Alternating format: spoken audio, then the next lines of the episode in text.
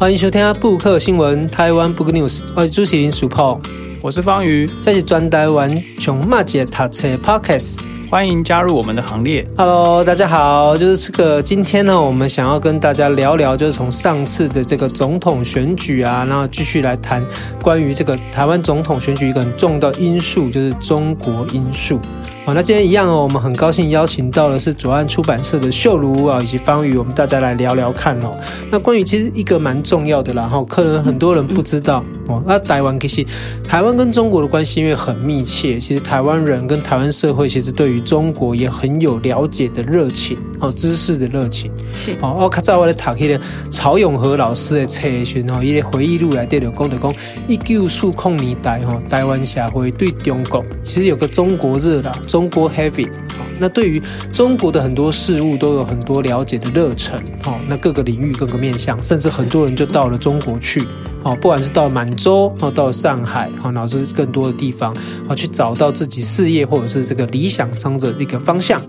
啊，但是呢，同样的，到了二十一世纪以后，其实台湾也重新兴起了一个对于中国了解的一个探求了哈，就是讲，咱开始想要了解讲，啊，你去到二二十一世纪了，到底今麦中中国生做什么款？嗯，哦，乃至于说，我们很多时候来谈到底中国现在对于台湾的影响是什么？哦，所以几个最重要的书出现的讲叫做中国因素啦，哦，中国因素。啊，那谈到中国因素，当然这个不可否认啊，哦，这个这跟政治议题有很强烈的关系，哦，跟经济面向也有很强烈的关系。啊，如果不管要谈政治、谈经济，哦，兄弟啊，就讲跟台湾的左岸出版社就这样有关系，因为出实在是有够多啦，哈，就讲要了解中国因素，要了解中国，其实你不可能跳过左岸出版社，哦，甚至于他们其实是有计划、有系统的去做这样的一个完整的陈述。好，所以我们今天很高兴邀请到秀如来谈谈哦。第一啦，好，想要请你来讲看嘛，就讲哈，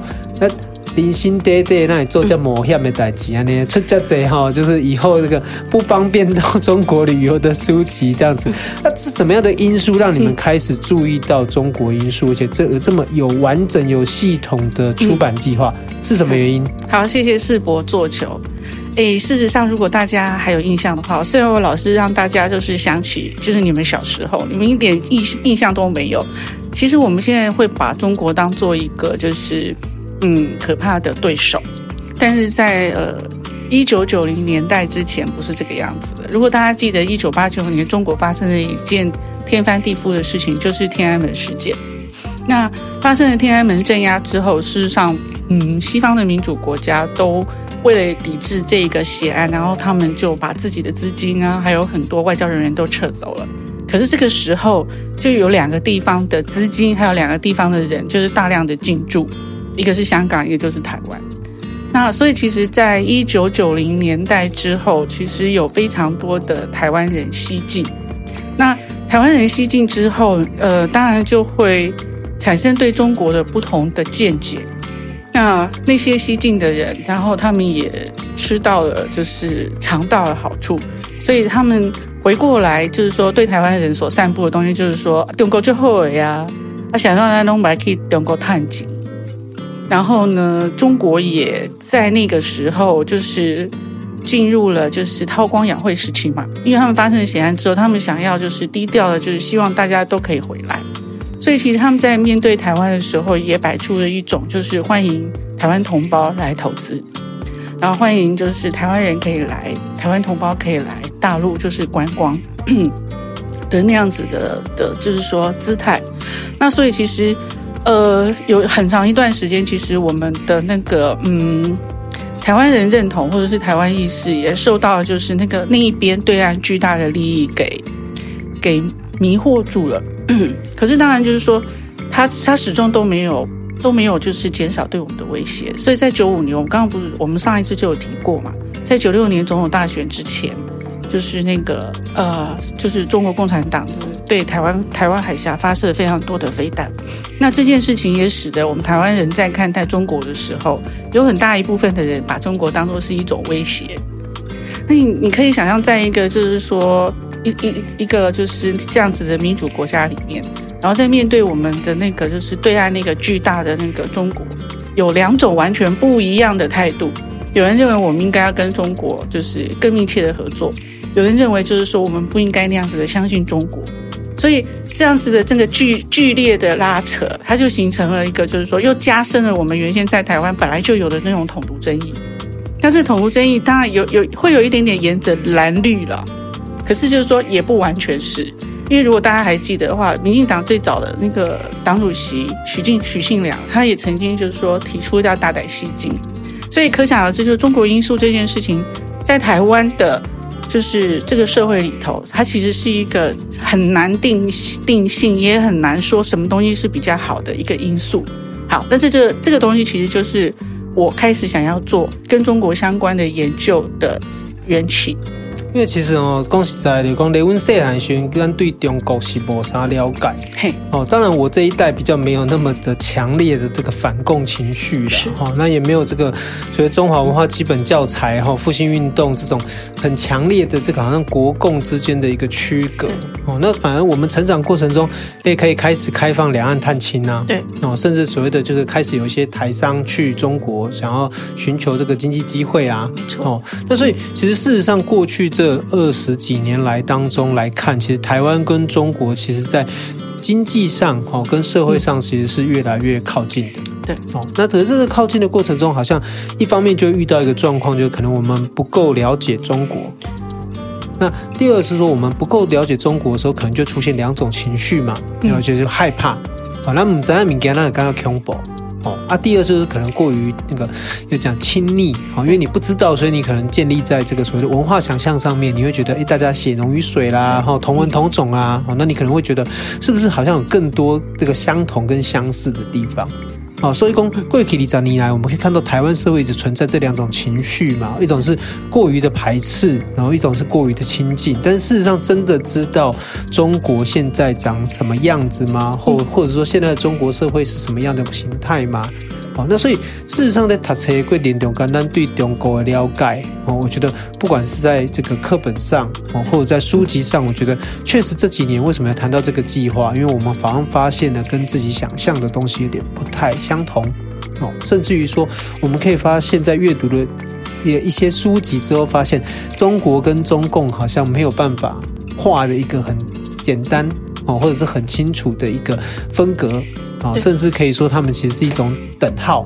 哦，乃至于中共有可能甚至是这个中国的核心，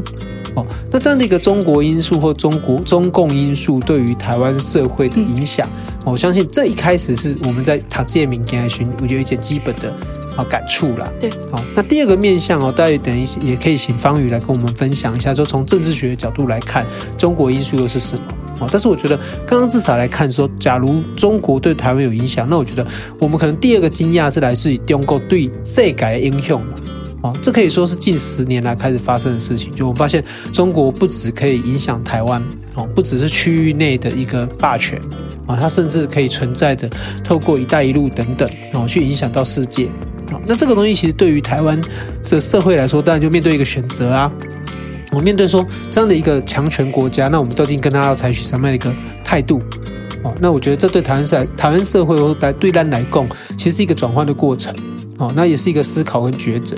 哦，所以其实这边也想请方宇跟我们聊一下啦，因为我们刚才提到，就台湾社会对中国的认知，我们谈到这个中国因素的存在。哦，乃甚至于我们对中国态度的一个变化。那从政治学的角度来看，会怎么来看这件事情呢？呃，这个中国因素对台湾来说，当然就是。在我们的政党政治还有在选举当中，是一个最重要的因素，可能可以讲说没有之一，然后就是最重要的因素。那我觉得我们要看中国因素，大概可以呃简单的分成两个层面，一个是对个人的影响，一个是对于整体的这个影响，也就是所谓的 micro level 跟 macro level 这两个差别。那所以在那个 micro level 就是个人的影响方面，我们可以看到，就是说，呃，就我们过去的研究可以看到，像那个吴乃德老师他有提到，我们看台湾人怎么看中国，就是这个所谓的这个 爱情跟面包，就是你有的时候必须要先放下你心中的一些呃认同啊的想象啊，然后去然后去去追求说，呃，就是在中国他们有很多的经济的这个呃机会，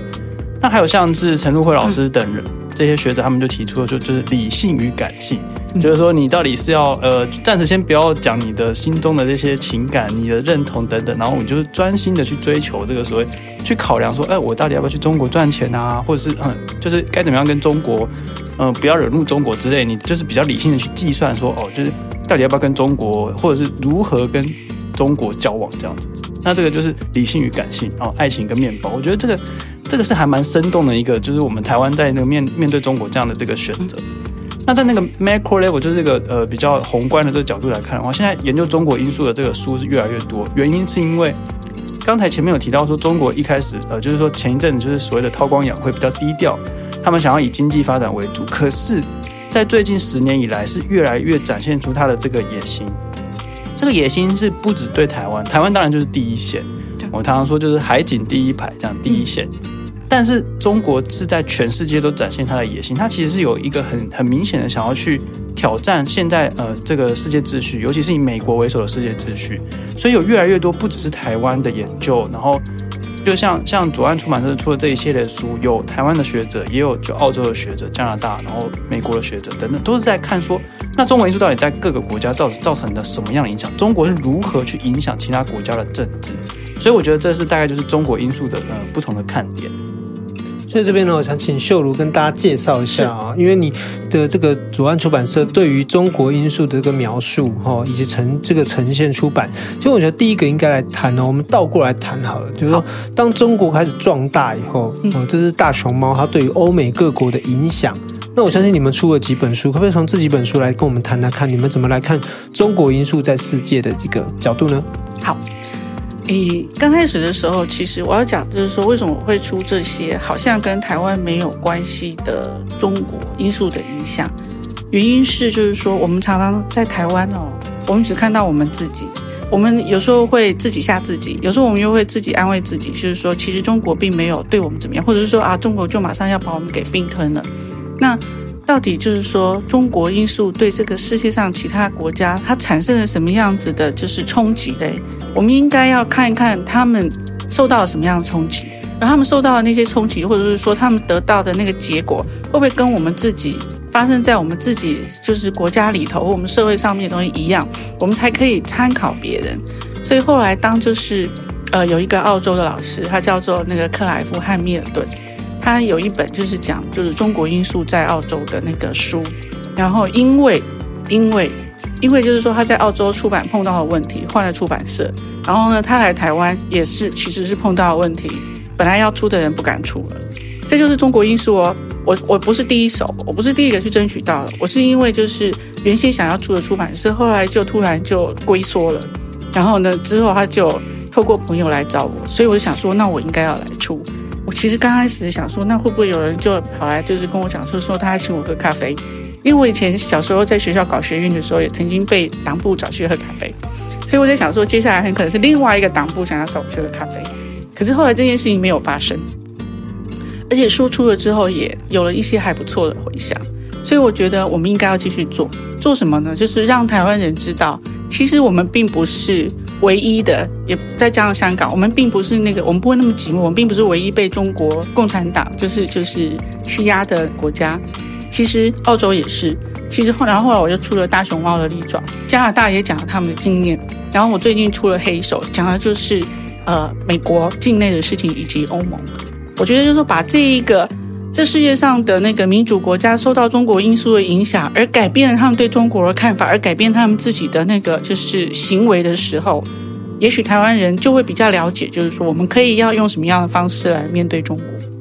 说其实这个哈，给大家帮忙打书一下，太客气了嘛哈。就是说无声的入侵，这个中国因素在澳洲啦，哦，其实就是看到这个澳洲中正的这个中国因素是。哦，以及加拿大这边的情况是大熊猫的利爪，对。啊，那以及这个欧美，刚才美国跟欧盟这个这一本黑手是，其实就我们就看到说，其实中国共产党在改造世界吧，对哦，而这个题目其实也是我在读这本书的时候，其实意识到最清楚，就是说，其实我们把中国跟中共分开来，这是很多。台湾的理想主义者，或者是抱持着文化中国论者最大的思考上的期待，哦，也是个过于乐观的瑕疵。是，我觉得他把中国跟中共作为一个区隔、区隔开来思考的问题。但事实上，当我们谈到国际政治，或者我们谈到中国的内部的一些各各种因素、各种面向的时候，其实其实可以说，甚至说，中国其实只是中共的一个延伸而已。它的核心终究还是在中共。我觉得说党大于国，而国大于民，我觉得这才是中国现在当下的一个实际的情况。所以，当我们过于的用民主跟这个哦自由人权去期待，或者是给予中国更多的思考跟空间的时候，那我们可能事实上，世界对于民主的这个运作的的宽容，或者对于民主运作的期待，其实反而成为了集权渗透的一个空间。哦，这其实是中国因素给予世界一个最大的刺激。是。哦，包括这一本黑手里面其实谈到几个面向嘛，包括媒体，哦，包括教育，嗯。啊，其实教育跟媒体为什么存在空间，其实都是在一个社会发展的过程中，这个媒体需要生存啊，学校教育机构需要生存哦，所以中国提供了什么？中国透过经济的实力去创造它在这些范围或范畴上面的一个发展空间，而在这发展空间当中，自然就产生了中国对于各个国家的影响。跟介入，对啊，那我觉得这些介入当然存在的是有形的跟无形的嘛。无形的就是说，哎，那让你不自觉的你自我检阅嘛。对，哦，连一本书都不敢出，因为像吴吴声的入侵很简单嘛，他的起头就是写了一本书就要出版，就那出版社因为印刷厂在中国，所以他他不给他印这本书。没错。对，所以你想想很荒谬的一个理由嘛，因为在中国印比较便宜，所以澳洲有很多书在中国印。是。哦，可是这本书是因为在中国要在中国印的关系，他哎不给你印了，直接不给你出版了。对，哦，所以当初像我那时候还在台北的时候，其实我们在谈的嘛，就是那个服务业贸易协贸易协定的时候，哦，对啊，服贸协议的时候，其实我们在谈出版自由阵线的时候，其实也是思考这个问题嘛。因为出版业到底能不能完全的视为是这个纯粹的产业啊？知识产业能不能设为是完全的一个商业？哦，那这个对于或者上我们可以说它是文化国防的一个部分。所以其实说，不只是欧美各国，其实你们从欧美各国开始来谈，其实近几年来最直接的的 case 或最直接的范例，也可以最最让人家痛心的，其实是香港嘛。是对。那你们也谈了香港，谈了中国对香港的影响，你们出了好几本书，要不要跟我们大家分享一下？其实香港也是这样哦，就是说，呃，自从左岸开始出跟中国有关的书的时候，我们就慢慢的，呃，被注意到了。那但是本来本来就是说，我们做的这些翻译书，就是是没有办法卖去中国，因为版权的关系是会分简体跟繁体。可是你可想而知嘛，就是《无声的入侵》这种书不会有简体版嘛。好，那但是繁体版它会呃大量的卖去香港。那香港这些年，因为他们跟中国之间这一国两制，其实早就已经就是名存实亡。然后呢，港府已经变成了就是中南海的那个奴仆。然后这样这样子的事情，其实香港人很、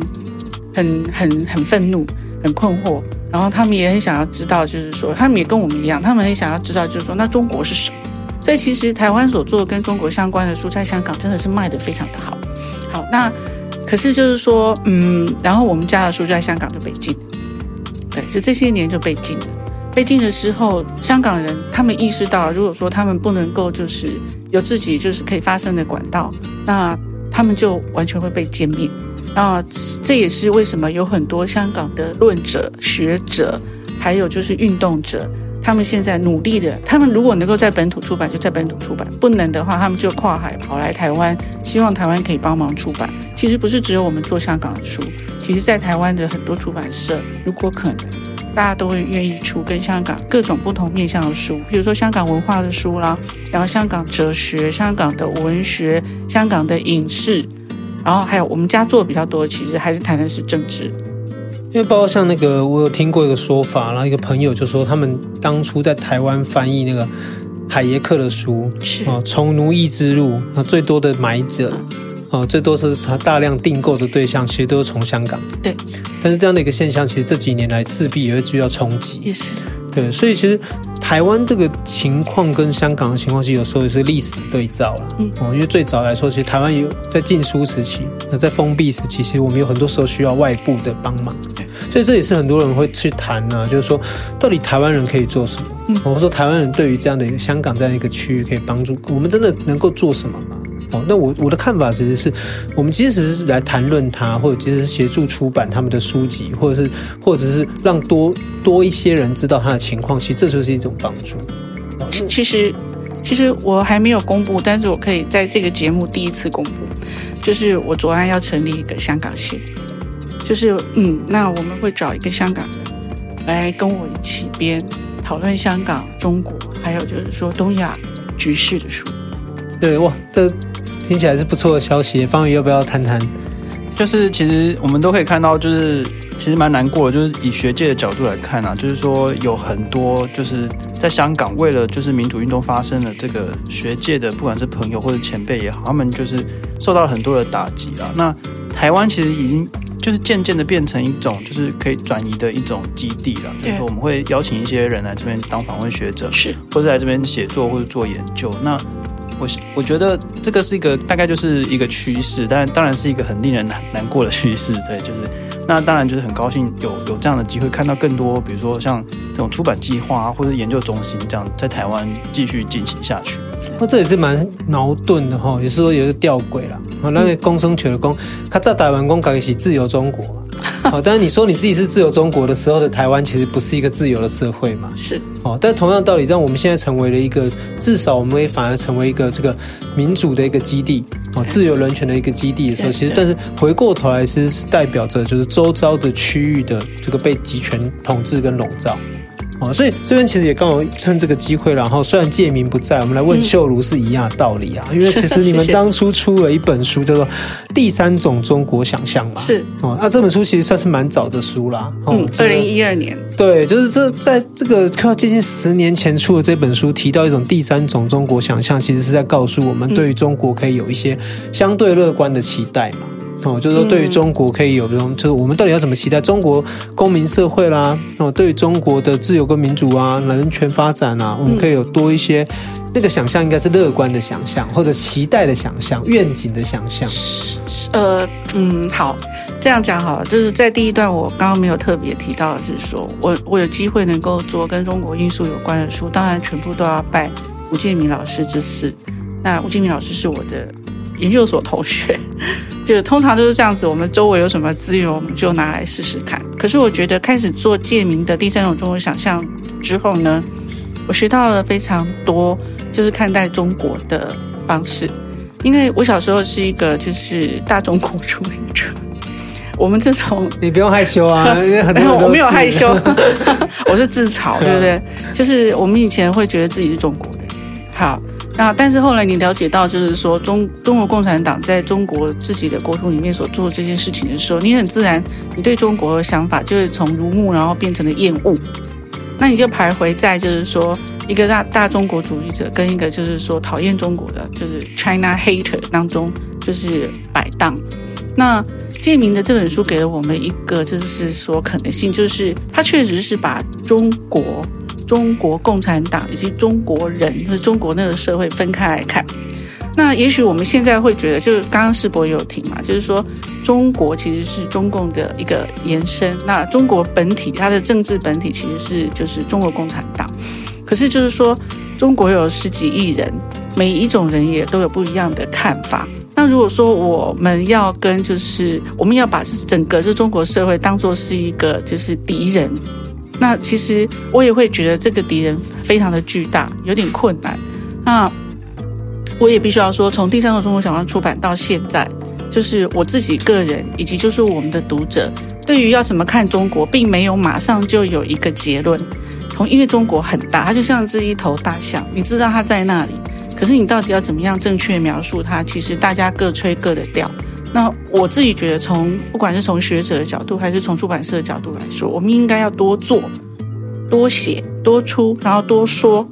然后至于就是说，中我们要怎么样去面对中国？我觉得其实其实我们要形成共识啊，就是我们要有一个共识，在台湾我们自己内部要有共识，我们才有办法形成一个对外的或对中国的一个决策，而不是就是说大家就是。就是因为认同的纷争而导致，就是说我们没有办法形成一种就是呃共同的看法。那我觉得这个是应该要努力的事。但是我想，就是说，对于这个中国的态度的分歧，其实有可能来自于其实是知的不完全，或知的知的不太相同。我觉得有些人对于中国有一定的了解，可是我相信。或者我们粗鲁一点讲，就是有时候对于中国还有很多期待的人，往往是他对现在的中国的认知，嗯啊、呃，可能不够的深刻。是是、哦。那至少这边可以推荐大家，就是说，如果要了解，就是对于中国因素在台湾嘛，因为我们刚才讲了欧美，我们讲了讲了香港，哦，那其实，在台湾第一本应该就是吊灯里的剧嘛。对。哦，那这本书其实就是这边可以简单介绍，就是其实它就非常的丰富，因为它包括简略了介绍中国因素以外，是啊，它甚至连教科书哦，香港的爱国教育哦，连观光客、陆客、陆客哦，然后马祖信仰哦，佛教、基督教，乃至于新闻自由、新闻传播等等的每一个面向上，都去说明它中国因素在台湾的一个作用力。嗯，是。所以这是一本很值得大家做第一本入门呐、啊，但是同样的，我们也知道马上就有第二本了，要不要介绍一下第二本书？呃，我们我们在那个吊灯里的巨蟒出版之后，因为这样讲，我觉得其实呃，台湾跟中国的关系，还有中国最近的发展，刚刚方宇有说嘛，这十年来，他们早就已经不韬光养晦，他们也不是以赚钱为主了，他们现在其实是以投射在世界上投射自己的影响力为主。那呃，我觉得就是说，我们可能没有办法再像几年前那样子，认为中国只是想要用软实力来征服世界。那在我们即将要在今年年底出版的那本书，叫做《那个锐实力制造机》，这是吴建民老师提供的那一个一个一个想象的的的那个就是方向，就是说锐实力什么意思呢？因为我很想我很想要介绍一本，就是大家不晓得现在有没有看过书，叫金庸的《书剑恩仇录》。《书剑恩仇录》里面有一个武当山的那个掌门人，他有个外号，他叫陆飞青，他的外号叫绵里针。绵里针是什么意思呢？就是你觉得那个一团棉絮啊，然后非常的柔软，非常的舒适，于是你就靠上去，靠上去你就发现里面藏满了针，密密麻麻、细细小小的针，把你扎的就是浑身都是血。那我觉得其实就是说，锐实力的这个概念，就是说你刚开始的时候，你会觉得它看起来好像是软的，是文化面的，然后是温柔的。然后是笑脸隐忍的，可是其实没有。当你实际上就是说被他控制住的时候，对，你就会发现，其实他其实是会把你刺伤的，然后他会杀害你。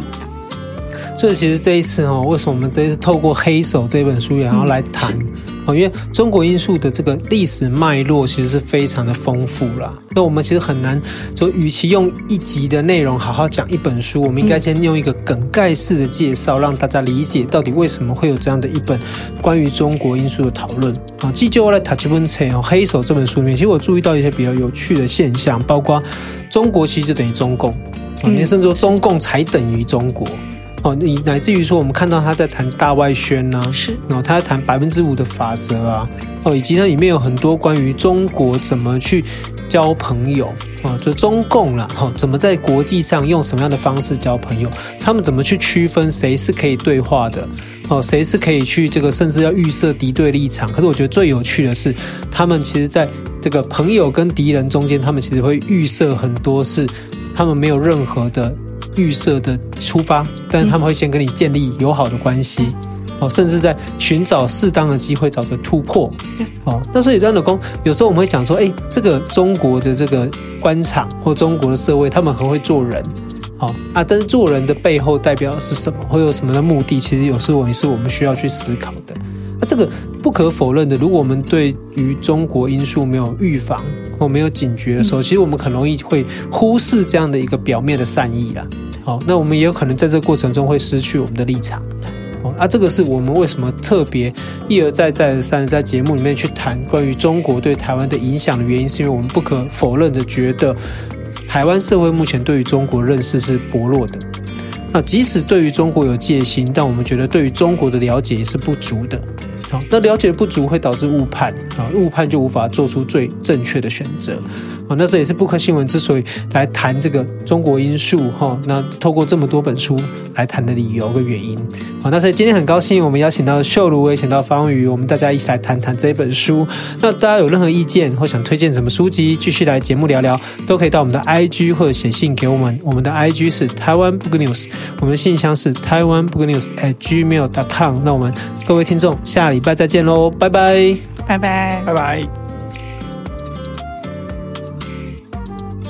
本节目由 Readmoo 读墨电子书、KK 书与布克新闻台湾 Book News 联合制播。Readmoo 是台湾最大的繁体中文电子书，KK 书是 KKBOX 集团推出的全新知识聆听服务，十五分钟为你说重点。布克新闻与你继续爱读一万年。